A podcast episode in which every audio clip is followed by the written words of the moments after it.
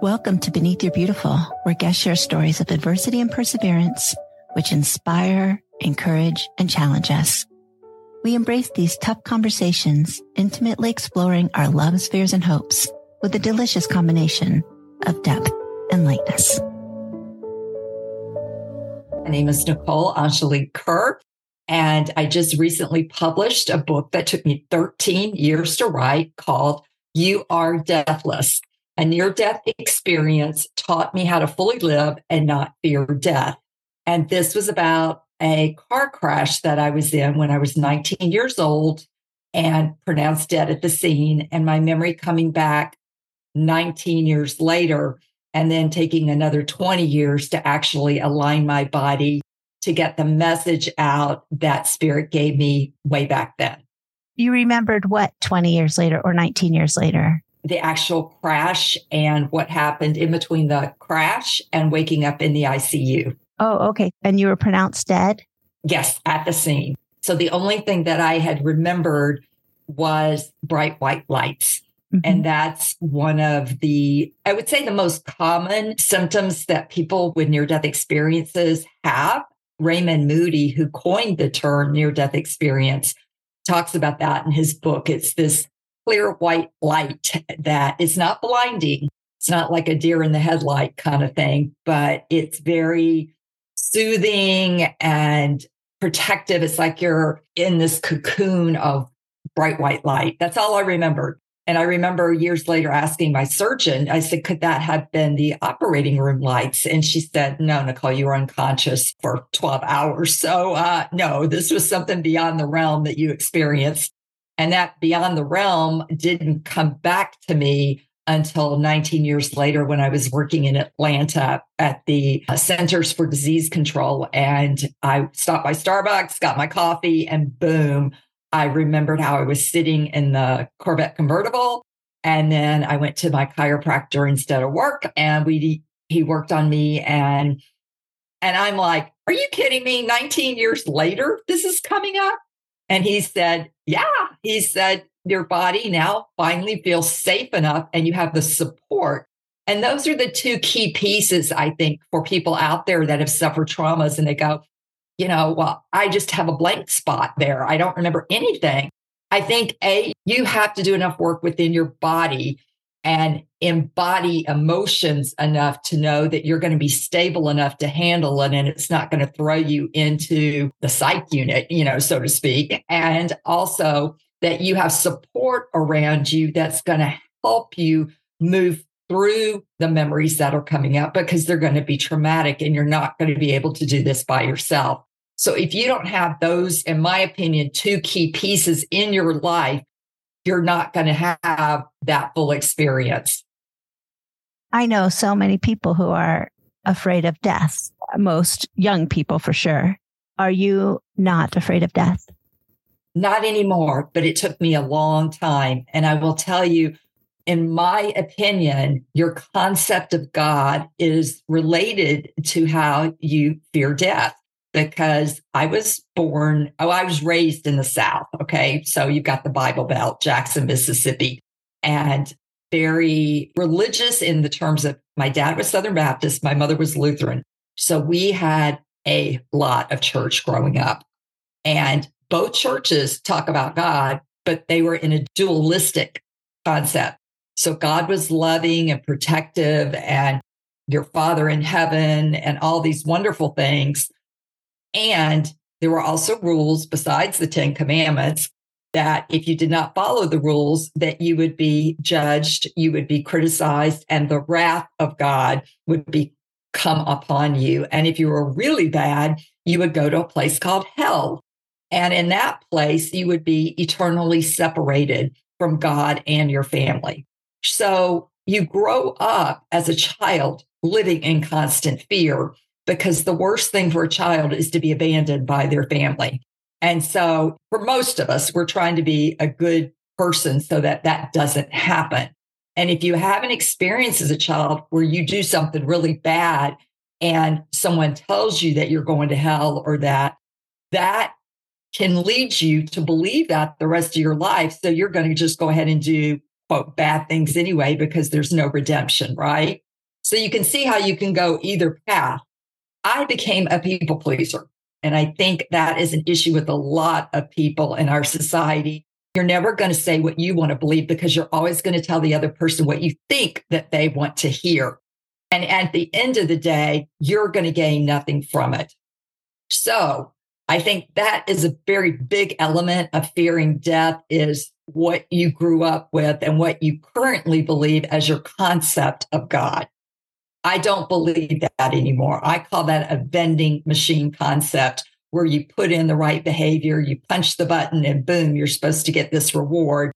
And when I did die at 19, that was the concept of God I had while I was at the Air Force Academy. That's where this accident happened. I was a sophomore there and I feared God.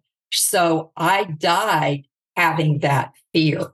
So I have come back now and had to go through a spiritual transformative experience to realize that that is not, in my opinion and in my experience on the other side, who, what is God. It's not a person up there keeping a list of whether you're good or bad or anything like that. Mm-hmm. It is an energy of love. And there's nowhere that God is not. God is not separate from you. God is within you, me. We are all eternal sparks of God. And that's why in my book, I talk about the 10 common lessons from NDEs, because I was trained as a scientist. I went and worked at the Centers for Disease Control.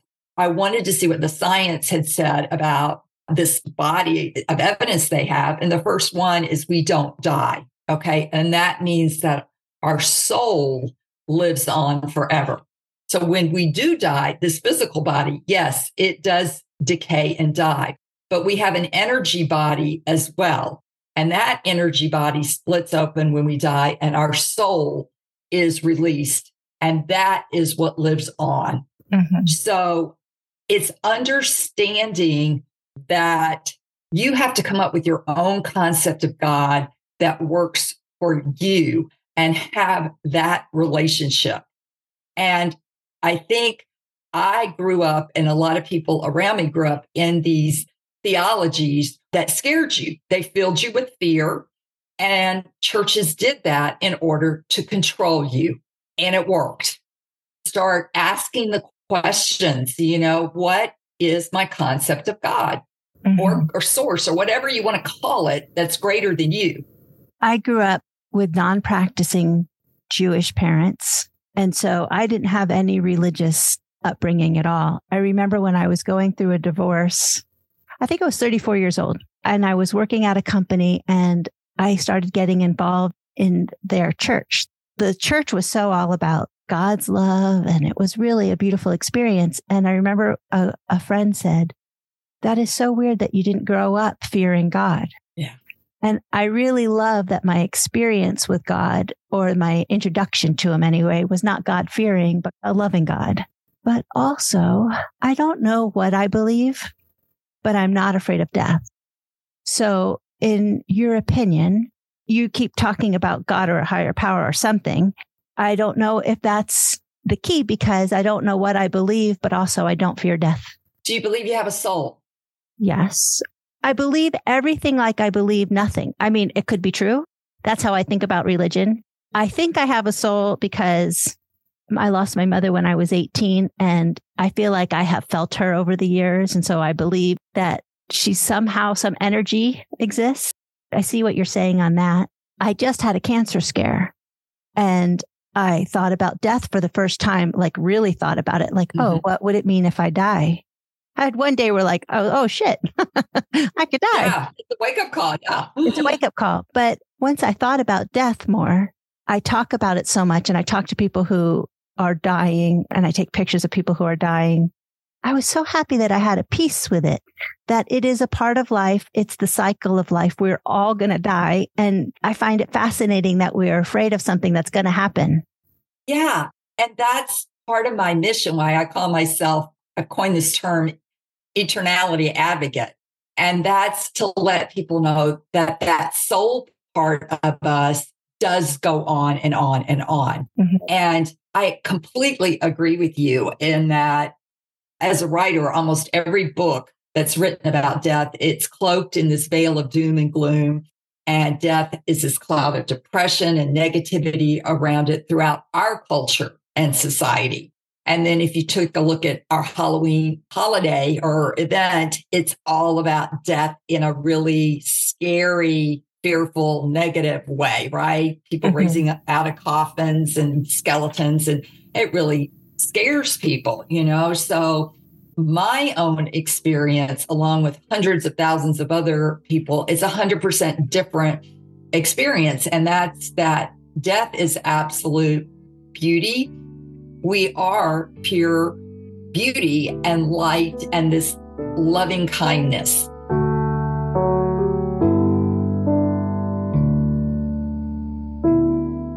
I've had an eating disorder. I know what it means to binge and feel the shame of it and feel how much I hated myself.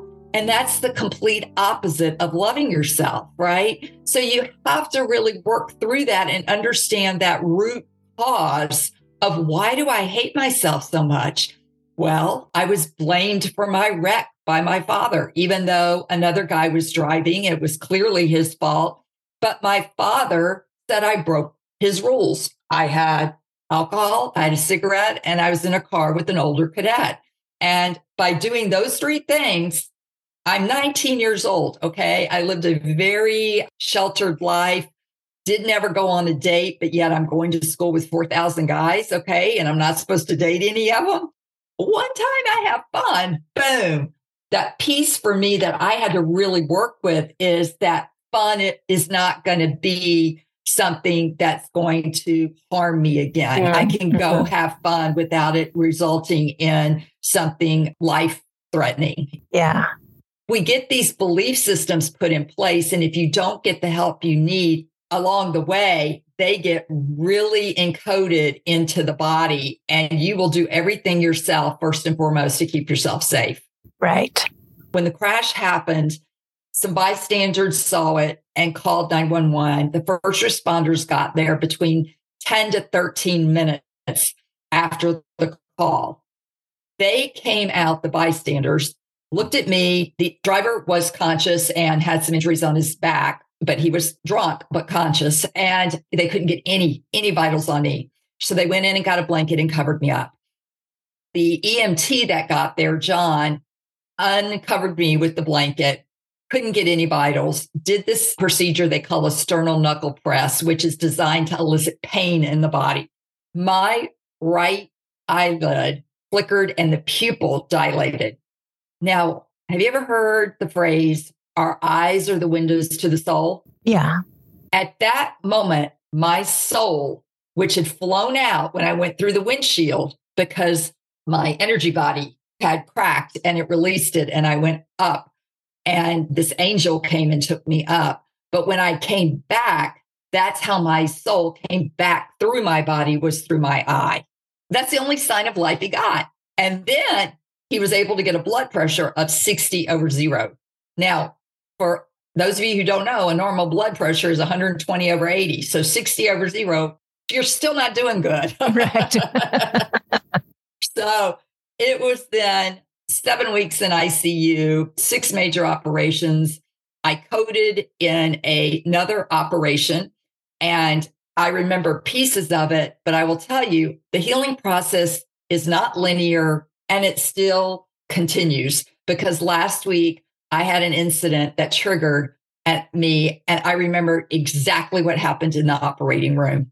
I tried to go back to the other side and my angel James would not let me. He said, You are here. You need to stay in their body. But I was having so many issues with my physical body that I actually, they called the time on me in the operating room and I was a goner. Oh, wow. And then two, two minutes later, my heart on its own, boom, boom, boom, boom, boom, boom.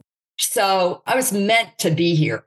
When I went over the first time, 19 years later, when the message came to me, I was a soul form. I was not in my body. I could look down and see my corpse. Okay. I could see the way I was lying in a ditch. My head was to the side. I had really bad road rash on uh, my face. My foot was cut up. I had all, I was all twisted and mangled. Okay. It was not a pretty scene. Later, I could describe this as Casper the Ghost. It was male, it was in his young 30s. I had all of those pieces, but it wasn't until after I published the book in August that my grandfather came to me in a meditation and he said, I was your angel. And my grandfather died at 58 and he died in August, in late August. And he came to me in late August when I'm 58 years old mm. and tells me this. Mm-hmm. And he mm-hmm. has been with me by my side ever since. He was with me in the operating room. He was with me when my lungs filled up on these other times. These things do happen and you can't you can't make this stuff up. You know, you just can't. Mm-hmm. But I could hear other spirits and other angelic beings and other angels on the other side. There's so many uh, entities over there on the spiritual side of things that want to help us they said that we as humans need to ask for their help. So if we want something in our lives, need something, communicate. We all have at least one guardian angel. Every single human has at least one, whether you want to believe it, connect to it or not. We all, all have that offered to us and they are with us. So they want us to ask for help and not just when you're in a crisis time. Develop that relationship. And the second message I got was I was told I was going back. And I said, no, I do not want to get back in that body because A, I knew it was going to be physically painful and there's going to be a lot of suffering. I was going to endure a lot because I was never going to have that body that made it through the confidence course, the assault course. That body was gone. This was going to be lucky to walk. Okay. So I was going to be dealing with a disabled handicap body. Second of all, I was going to be back in an infantile state. So I couldn't go to the bathroom. I was going to be basically going back home and my mother was going to be re raising me again. Right. Mm-hmm. So I'm back into the Lutheran church, the Baptist church, but all my friends are away at college. So I'm just alone with my mother, basically, you know, but I'm having to do whatever my parents, I'm back in that environment. I didn't get to find my own identity. And the third part was I disappointed my father. And that meant I disappointed God the Father if I disappointed my earthly father, and that he would never forgive me. And that meant my mother would not forgive me because she believes what my dad believes. So here I am. I'm never going to be able to get their love and attention and forgiveness, no matter what I did. And so why go back to a family that doesn't love me? So that's why I didn't want to come back. Yeah. And my eating disorder lasted 20 years till I was 40 years old and got married. It was horrible because at the root of that was the, the shame and the hate that I had toward myself for making, quote, a stupid decision of getting in the car with someone who was drunk. But I will tell you this the universe brings you what you need when you need it. My roommate, who quit the Air Force Academy that December, I had not talked to her in 38 years. I found her on Facebook and her and the two other female cadets from our squadron who we got on a Zoom call last May. And when I saw her, she said, Nicole, I'm so sorry. I caused the crash. I caused the accident. I said, What are you even talking about, Margaret? And she said, We'd agreed we would ride back together to the academy. And when you asked me for a ride back, I told you that another senior cadet was drunk and I was going to drive his car back for him. And I really liked him. And I didn't want you to go with us. I wanted to be alone with him. There was one other cadet left. And I told you to go ride back with him. And you told me, well, he's been drinking. And I told you, oh, that's okay. They've all been drinking. Mm-hmm. You're going to be fine. I'll see you back at the academy. And she said, Nicole, you never came back. And she said, I couldn't live with the guilt. And she said, to this day, it haunts me that if I would have just let you in the car and driven you back like we agreed upon, both of our lives would have been so different. I never remembered that part. And she never told me. And I said, why didn't you ever, ever tell me? And she goes, because I thought you were angry at me mm. this whole time and you never wanted to speak to me again. I didn't even remember it to be able to do that. Make sure that you're not interpreting something that the story is not just on you because she's blaming herself. I'm blaming myself. and neither one of us was to blame. Yeah. How did your parents handle it? My mother made an agreement with the God of her understanding, and that was she was going to be a, a missionary for the triple miracle that I am. And she told me that I was supposed to be doing that too. Mm-hmm. And almost 40 years later, I have finally pieced it all together for me. And it's not their concept of God. They think I have it wrong. They really believe there's a wrong and a right. And so we do not talk. Unfortunately, we have no relationship. I really wish that wasn't true about religion. I understand that we all have our understanding of it, and it's okay for that to be true. Yeah. Jesus said, Judge not, lest you be judged. And you're judging me. And that actually is one of the 10 common lessons from NDEs is on the other side, you're not judged. How refreshing is that? And yeah. if we could learn to do that on earth, you yourself, not judge yourself for what you're thinking, what you're feeling, and how you're behaving, to just love yourself in that moment and not judge. Think how free you would feel. Even though I'm not religious at all, I like though that you were raised with religion. And even though it was conflicting and you had some negative messages, that your go to is still your relationship with whatever your God is. I'm glad that it hasn't turned you off completely to the idea that there is love out there. Oh, absolutely not. And that that beingness is in charge. Because mm-hmm. I certainly didn't bring my heart back to mm-hmm. beating. Mm-hmm. I certainly didn't bring my soul back. I didn't do any of that. I want you to know there is hope.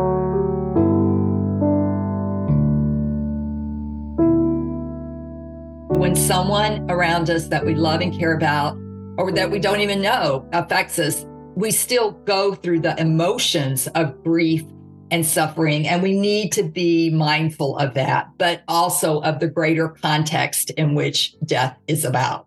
When I wasn't sure about my results from this breast cancer scare, I was totally okay with dying. And my sister was not okay discussing it at all. She was like, Well, you're not going to lose a baby sister. I just wish we were all more open to discussing it because it's going to happen and it doesn't have to be so scary.